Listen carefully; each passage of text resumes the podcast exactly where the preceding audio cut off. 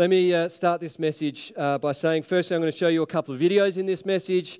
I'm going to have a couple of people share, and in between that, uh, I'm going to, uh, to preach. Uh, this message is titled, uh, What Will You Do with Your Freedom? And have you got the clicker there, Bill? I might grab that. Um, that would be great. This message is titled, What Will You Do with Your Freedom? And we're going to read from Romans chapter 6, verse 15 to 23. I'll bring that up. If you've got a Bible, the best thing you can do is to, uh, to have that open in some form. So, chapter 6, starting verse 15. What then? Shall we sin because we are not under the law but under grace? By no means. Do, don't you know that when you offer yourself to someone as obedient slaves, you are slaves of the one you obey? Whether you are slaves to sin, which leads to death, or to obedience, which leads to righteousness. But thanks be to God that though you used to be slaves to sin, you have come to obey from your heart the pattern of teaching that has now claimed your allegiance. You have been set free from sin and have become slaves to righteousness. I'm using an example from everyday life because of your human limitations. Just as you used to offer yourselves as slaves to impurity and to ever increasing wickedness, so now offer yourselves as slaves to righteousness, leading to holiness. When you were slaves to sin, you were free from the control of righteousness.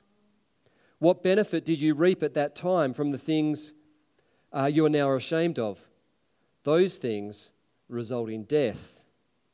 But now you have been set free from sin and have become slaves of God. The benefit you reap leads to holiness, and the result is eternal life. For the wages of sin is death, but the gift of God is eternal life in Christ Jesus, our Lord. Now, uh, in this message, I want to cover off this passage, but this passage is part of a continual kind of argument, a continual uh, thought that Paul is continuing, that we're sort of breaking it up into small parts. And I want to start by showing you a uh, five minute video. It's actually a, a, drama, a skit that maybe you've seen, maybe you haven't, uh, but something I found incredibly powerful that captures the message of the gospel that we have been seeking to preach through in a, in a dramatic way. And it is pretty uh, graphic and compelling, I'll warn you, but um, let's just have a look at this because I found it incredibly moving.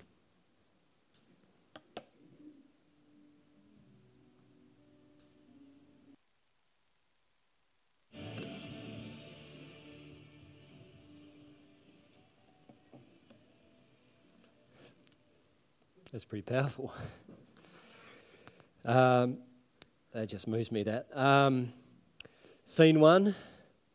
Scene one is what we're created for. Scene one is what we're created for to be in relationship with God. Scene one is, is we are created to just be seeing His creation, living in intimacy with God. That's what we're made for, it's what we're designed for. But scene two is where we end up. And in some respects, most of us go, Well, I never ended up there, though sadly, so many of our young people today do. But it's not how far away, it's the simple fact that all of us at one time or other, this is what Romans 1 and 2 are saying, end up far from God and distant from Him and separated from Him. And the wages of sin in this passage is it's death. Spiritually, it's death. And that's where Scene 2 is saying this is where we end up. And maybe it's not something so, uh, you know, um, confronting. Maybe it's just we end up kind of living our own life for ourselves. The point is, people end up not, what does the scripture say, glorifying God or giving Him thanks. Far from God. And scene three is that Jesus has come to rescue us. That is the gospel that I have been teaching. And I spoke, someone told me this morning they caught up with someone from a different religious sect uh, who spent uh, a lot of time trying to convince them this week that they're not going to heaven. I said, Well, I'm going to stand up this morning and tell you that you are going to heaven by the grace of God. By the grace of God, we are saved and reconciled back into relationship. And that is the good news of the gospel.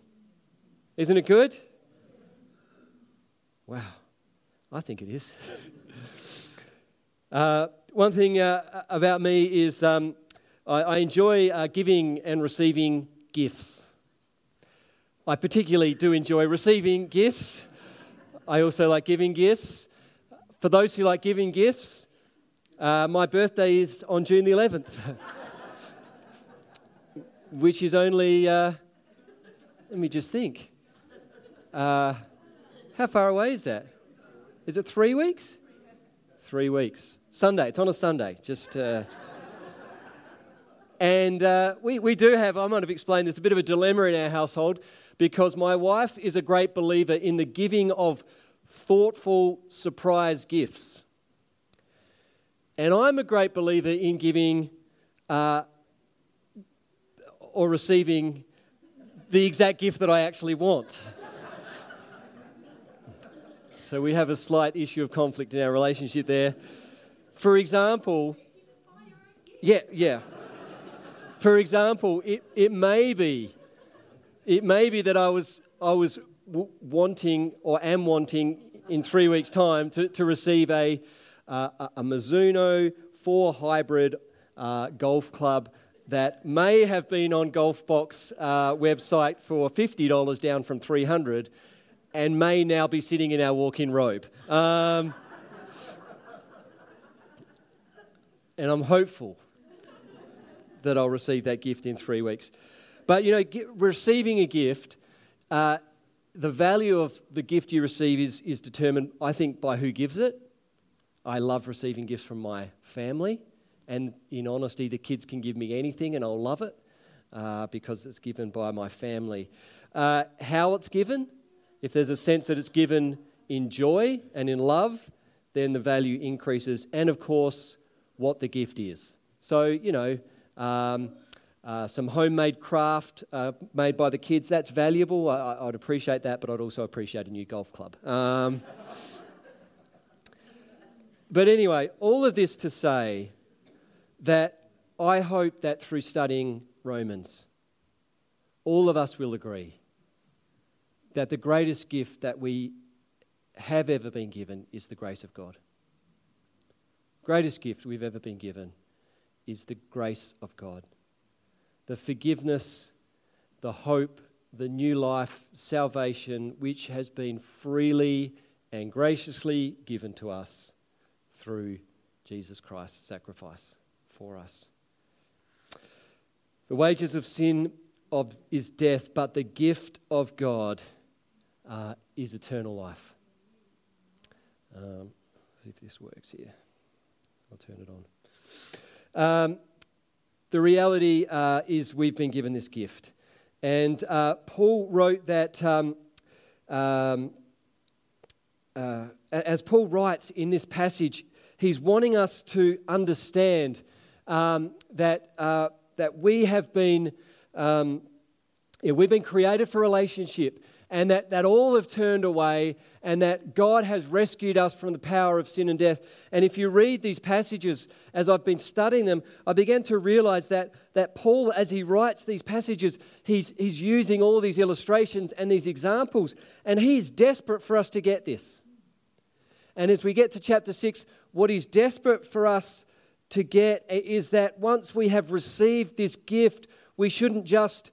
Uh, stay in sin and just keep living the same old life, but he's, he's saved us to live a new life. And he just, he's just, I just, I was reading, I was studying this and I thought, he is, he's passionate. He just wants us to get this. And so I hope as we go through it.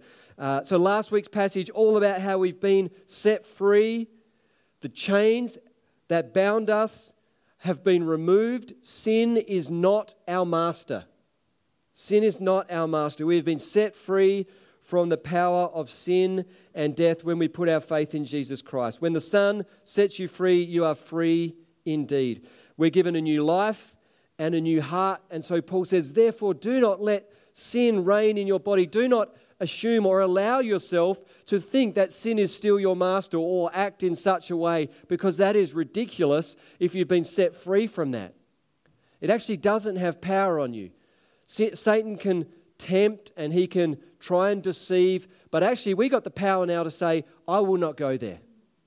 And I received a lovely text message from someone else this week said, you know, just understanding that reality helped me break free from a whole lot of garbage in my life. And even for me this week, you know, the, the stuff that, uh, that I can kind of patterns that I can get into where I can get grumpy about something I shouldn't get grumpy about, or because I'm a bloke, I can feel angry about something. And I started to think, no, no, I don't have to go there because I've been set free from that.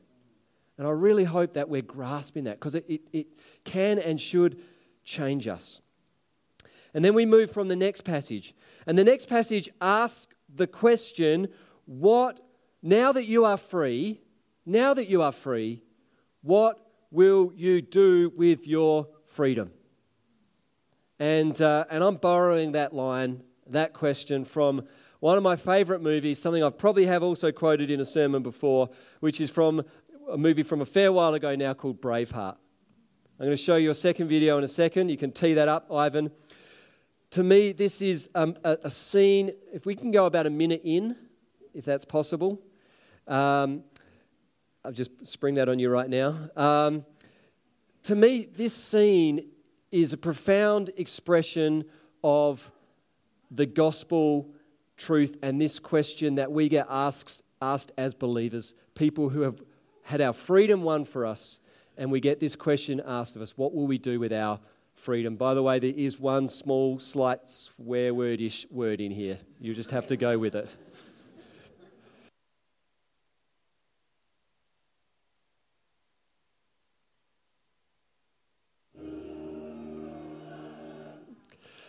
All right, let's go. Jenny Moyle, a bit of Scottish. Uh, yeah. I reckon that is a profound question for us to wrestle with in this passage. A profound question. If I might borrow that line, sons and daughters of God, we walk into church as free men and women. And free men and women you are. But what will you do with that freedom? What will you do with that freedom? Will you live and just kind of exist and just kind of carry on and just live like every other non Christian person in our world lives? Or are you going to capture the fact that we are called to live for something bigger and something greater? What will you do with the freedom that Christ has won for you? Paul establishes in about ch- chapters 3 and 4 and the first part of chapter 5, he establishes the fact that we are saved. And that is done. There's no question there. If you have put your faith in Jesus, you have been saved. That's not up for grabs. All this talk of how we live our lives, it's not up for grabs, the salvation question. That is done on the cross. That has been won. That is the gift of God. But there is a question that's up for grabs.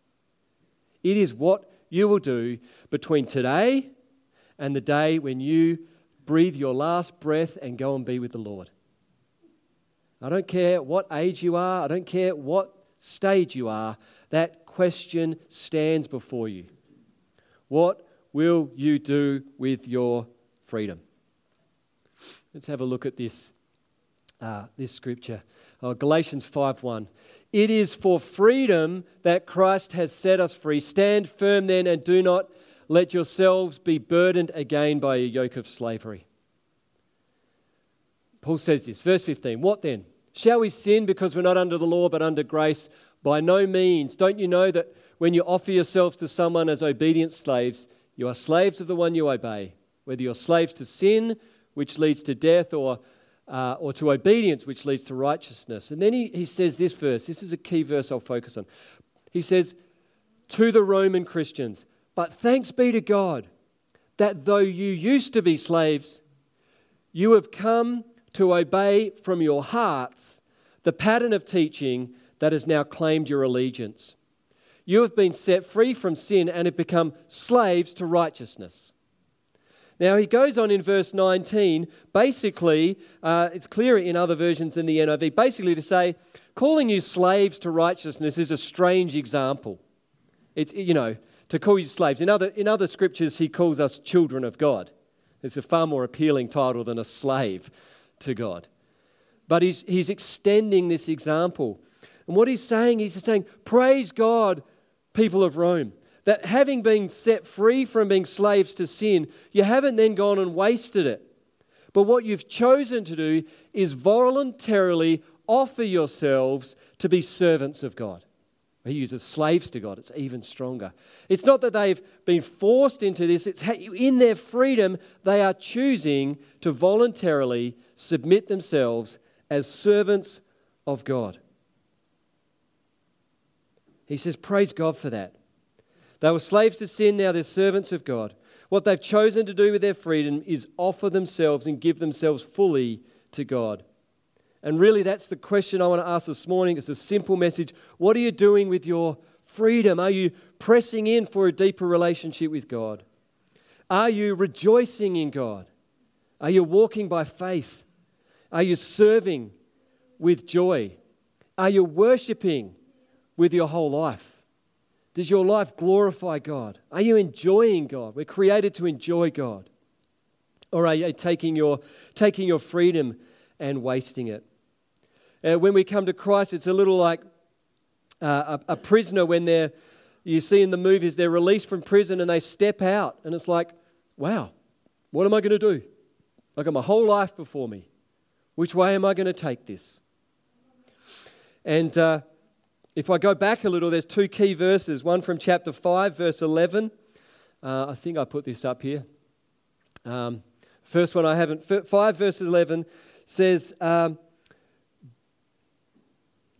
if I find it, count yourselves dead to sin, but alive to God. It's not verse 11, but count yourself dead to sin, but alive to God through Christ Jesus. Count yourself alive to God. And then the second one, Romans 7, verse 6, going ahead. But now, by dying to, dying to what's bound us, we have been released from the law so that we can serve in the new way of the Spirit and not in the old way of the written code. And these two phrases what does it mean to be alive to God? What does it mean to serve in the new way of the Spirit? And I'm going to invite uh, our elders to come and share. I've given them three minutes each to answer this question What does it mean for you to be alive to God? What does it mean for you to be alive to God? What does it mean for your life? What does it look like? John Moore, do you want to come and share with us first?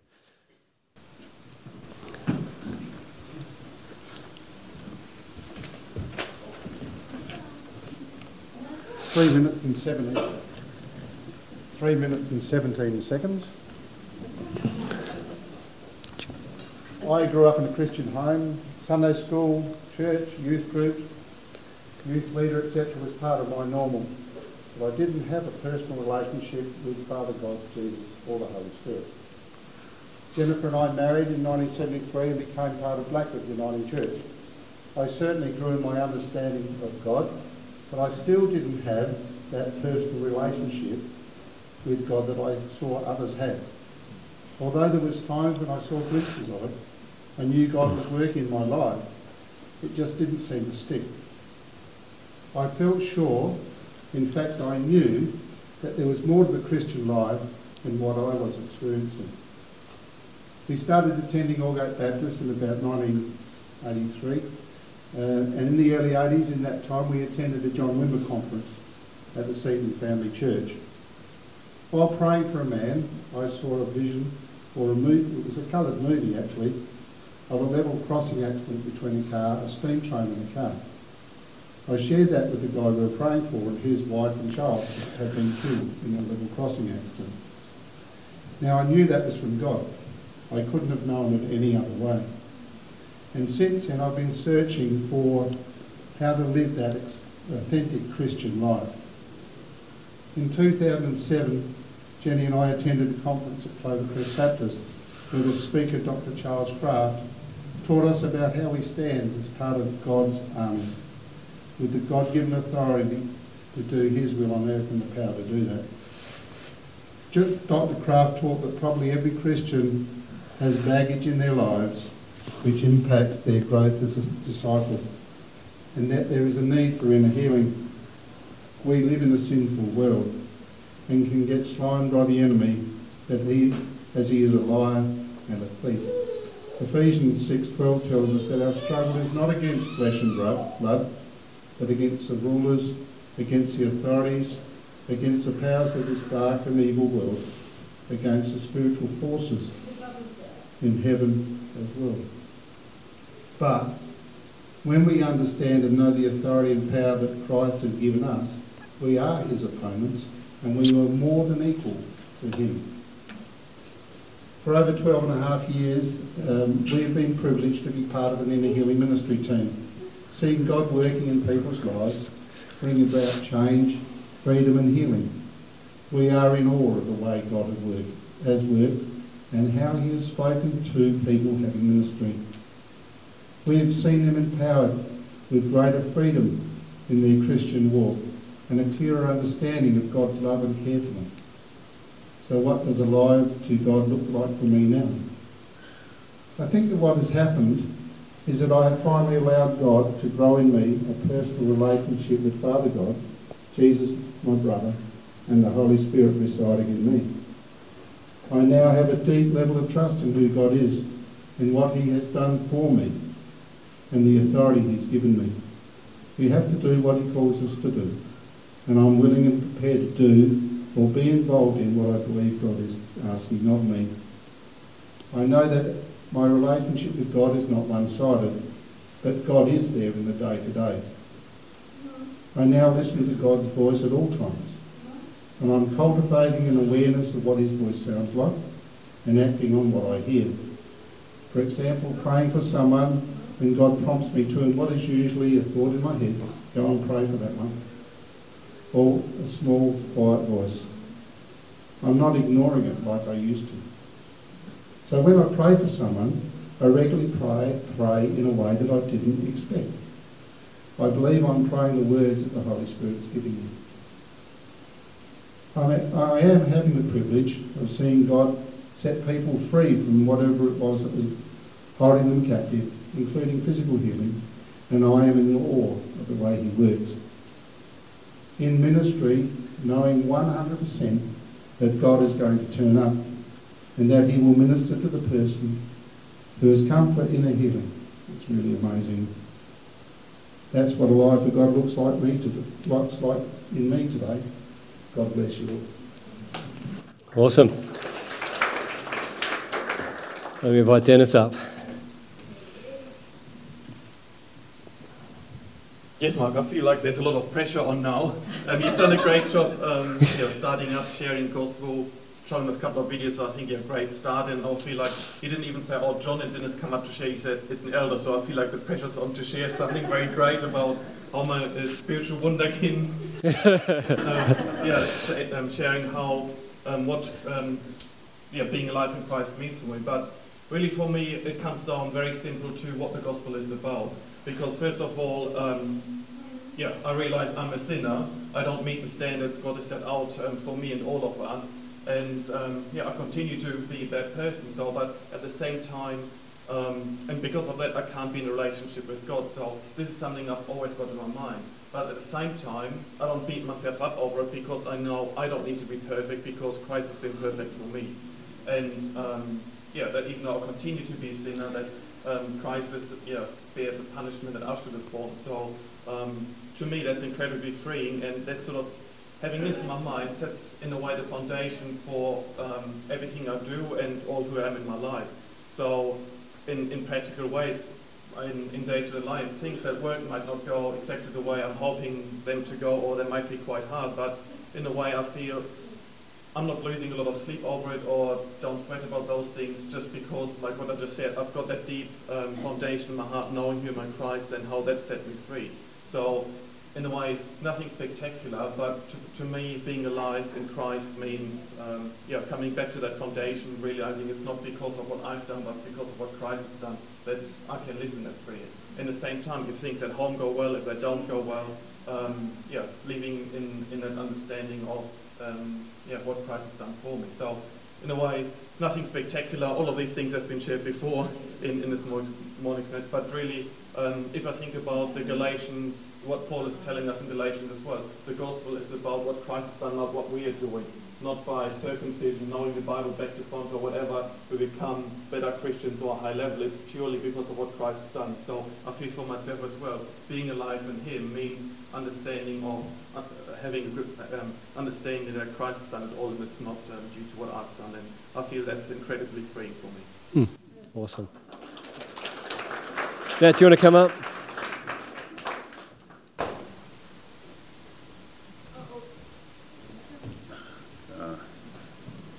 All right, now for sermon number two.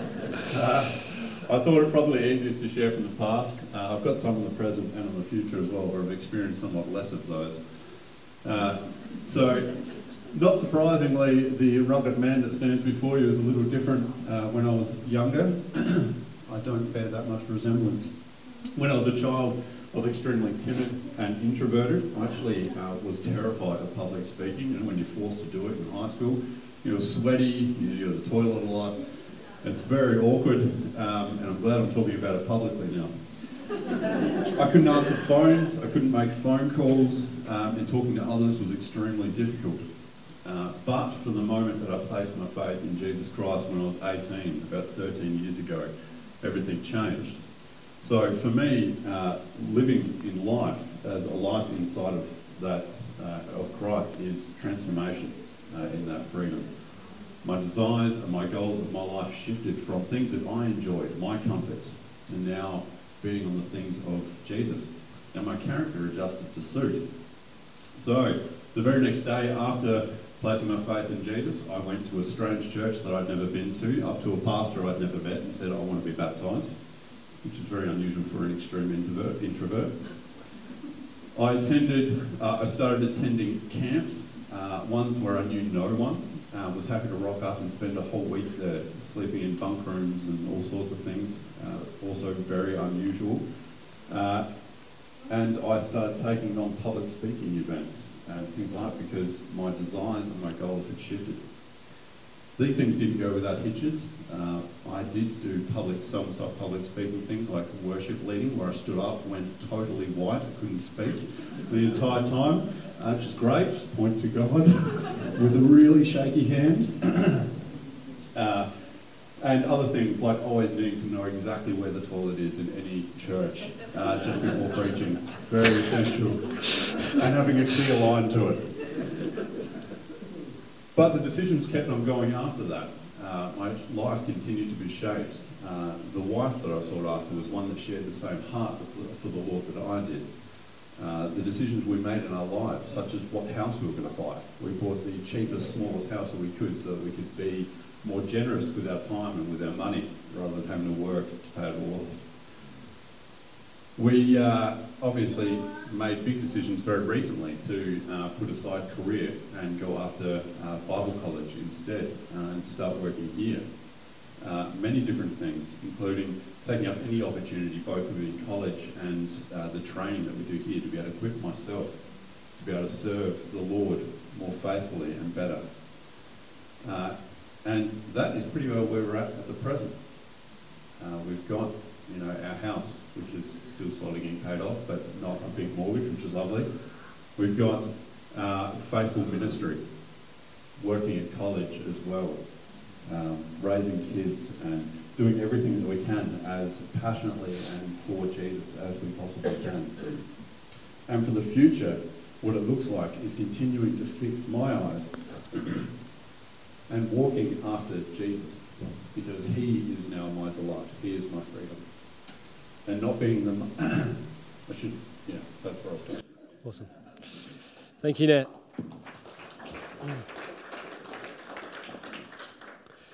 What does it look like for me to be alive to God? There's a number of elements to that. One of it is just thankfulness. I pray with my kids every night. I'm always praying with them to be thankful, to be thankful for the blessings. Because I just see everything, uh, all the good things in my life, they're blessings. You wake up in the morning, and this morning I open up the blinds and the sun is shining, and I look out and I see creation.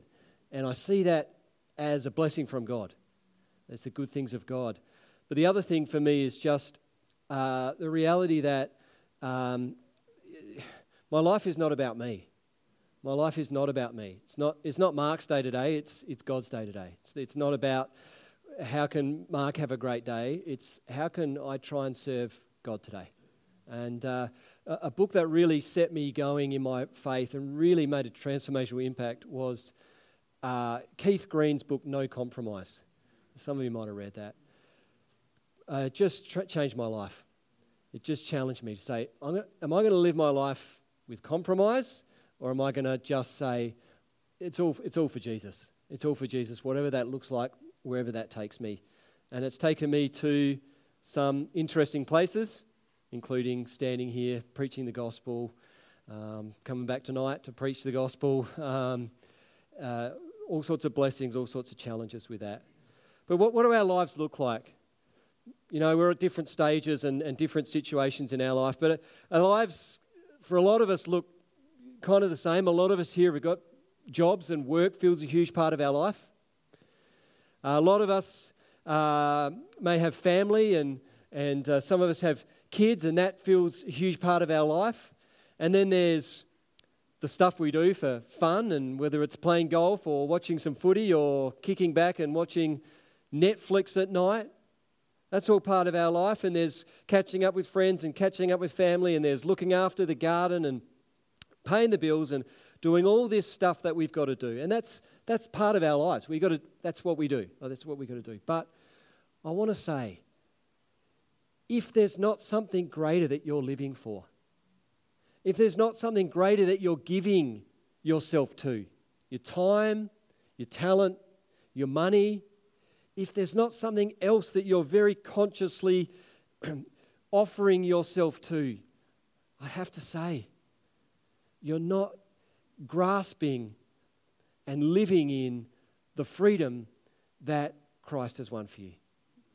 Uh, the scripture says, uh, not the scripture, Braveheart said, What will you do with that freedom? the scripture says that in a different way.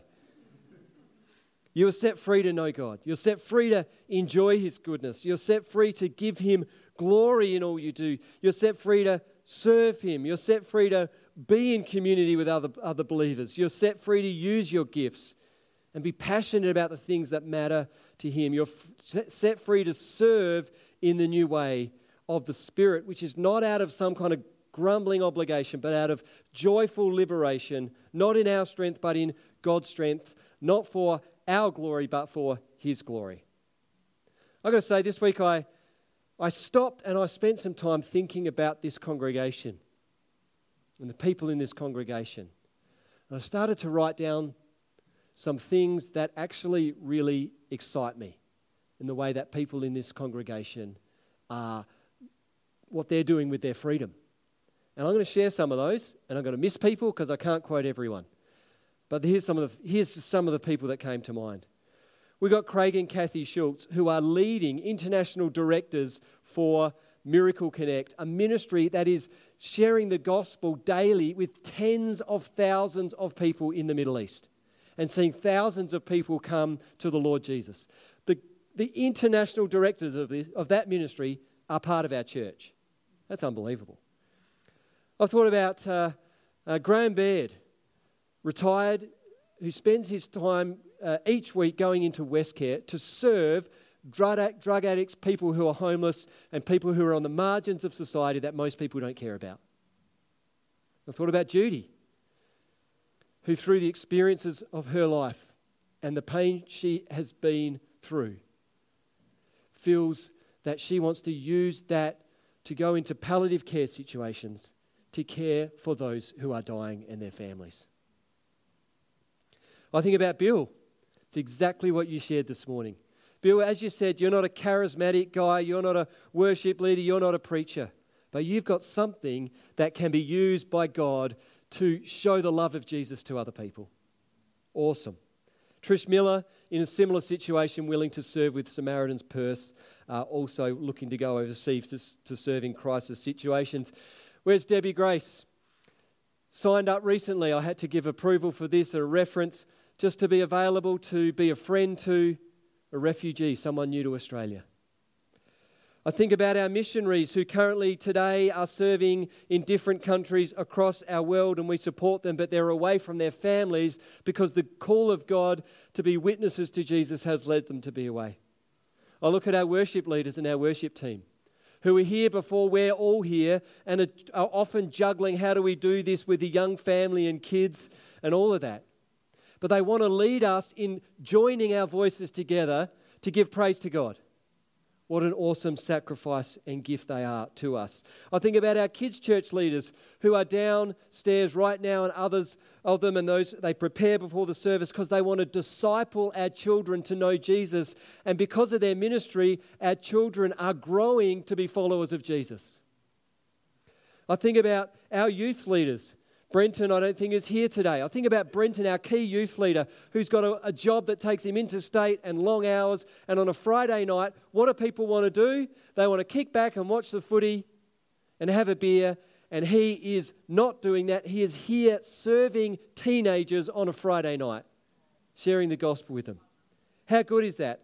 And I might just say that in two weeks' time, on June the 2nd, we are going to have a baptism of Cole Hammett that Brenton is going to do the baptism. Because Cole's been in an incredibly difficult situation and through a lot of hard times, and he's now with Teen Challenge doing a recovery from addiction program. And in that program, he has recommitted his faith in Jesus and he's come alive. And I've been speaking to him, he's a different guy. Brenton and the youth leaders last year loved him and cared for him week in, week out, whenever he chose to show up, they accepted him and showed him the love of God and how he wants Brenton to baptize him. How good is that? I could think of John and Jenny Moyles uh, just week in, week out, loving people through inner healing prayer ministry, transforming people's lives as they're set free. I think about people like Ben Nowak, Anthony Riemann, who just serve our church faithfully, and Winter in very practical ways, people who rock up to Working Bees and I think about people who uh, serve as car park attendants and make coffee and sit on the sound desk, and people who don't do stuff within our church, but just in their daily lives show the love of Jesus in all sorts of ways. This is what it is to come alive to Jesus. And I don't know, because we're a kind of a reasonably conservative church. Uh, we're not a kind of jumping around church. We're not a flag waving church. We're not a doing cartwheels down the aisle church. Feel free if you want to. Cartwheels, not flag waving. Um,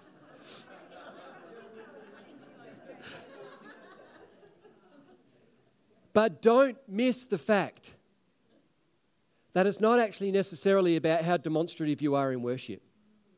It's actually about how people are living their lives and the choices they are making. And I stopped at that list because we're past my time to finish. But I could keep going on and on and on.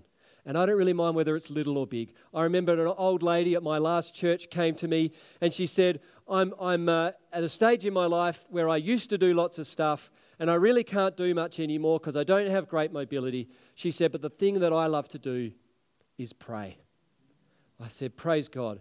That ministry is just as valuable. There's another group I didn't mention, a group who gather on a Monday night, every Monday night, and have been doing it for many of them for years and years and years to pray and intercede for the church. And I know that just about every week they pray for me as a pastor. That is massive. They pray for the mission of our church, the ministry of our church, the leaders of our church, for our community, for those who are doing it tough. This is what it is to serve God. And so the question I ask you is this What will you do with your freedom? What are you doing with your freedom? What will you do with your freedom? Everyone has gifts, everyone has financial capacity, everyone has some level of time capacity. Everyone wakes up every morning and opens the blind and has a choice. What are you doing with your freedom? And, and I'm, I'm hopeful. I would love, there'd be nothing better. I'll just, I'll just lead to an outcome here. There'd be nothing better than someone said to me, Mark, I'd, I'd love to step up into something. Because maybe there's people here who want to do stuff, and I don't really know what it is or where you're at, or what gifts you got, or what capacity you've got, or anything. But as leaders of the church, we'd love any of us to hear you say to us, well, I've got an idea. I've got something I've been, that's been burning within me. It doesn't matter whether it's in the church or out of the church. What will you do with your freedom? Let's pray. Heavenly Father, we thank you for your incredible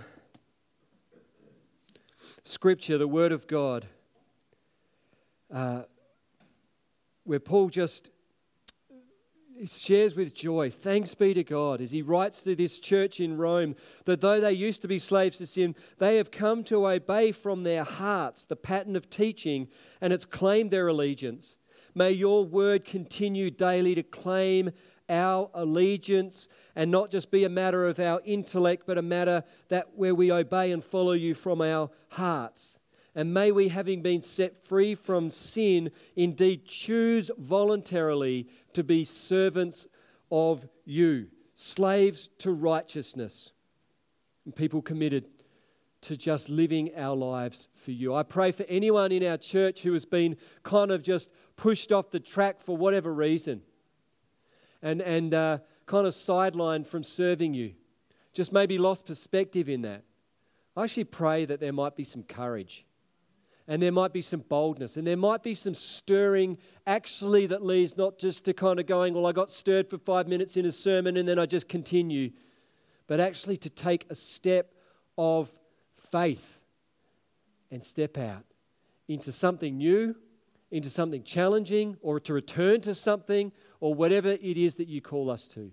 Whether it's in the church, whether it's some organization out of it, or whether it's just a calling that we have to love our neighbor or the person down the road or the person in our office in a simple, practical, gracious way. Stir our hearts, Lord, because we have been given a freedom, and I don't want to see anyone waste that freedom. Thank you, God. Amen. You've been listening to a sermon from Hills Baptist Church. To find out more or to hear other great content, find us at hillsbaptist.com or on your podcast app.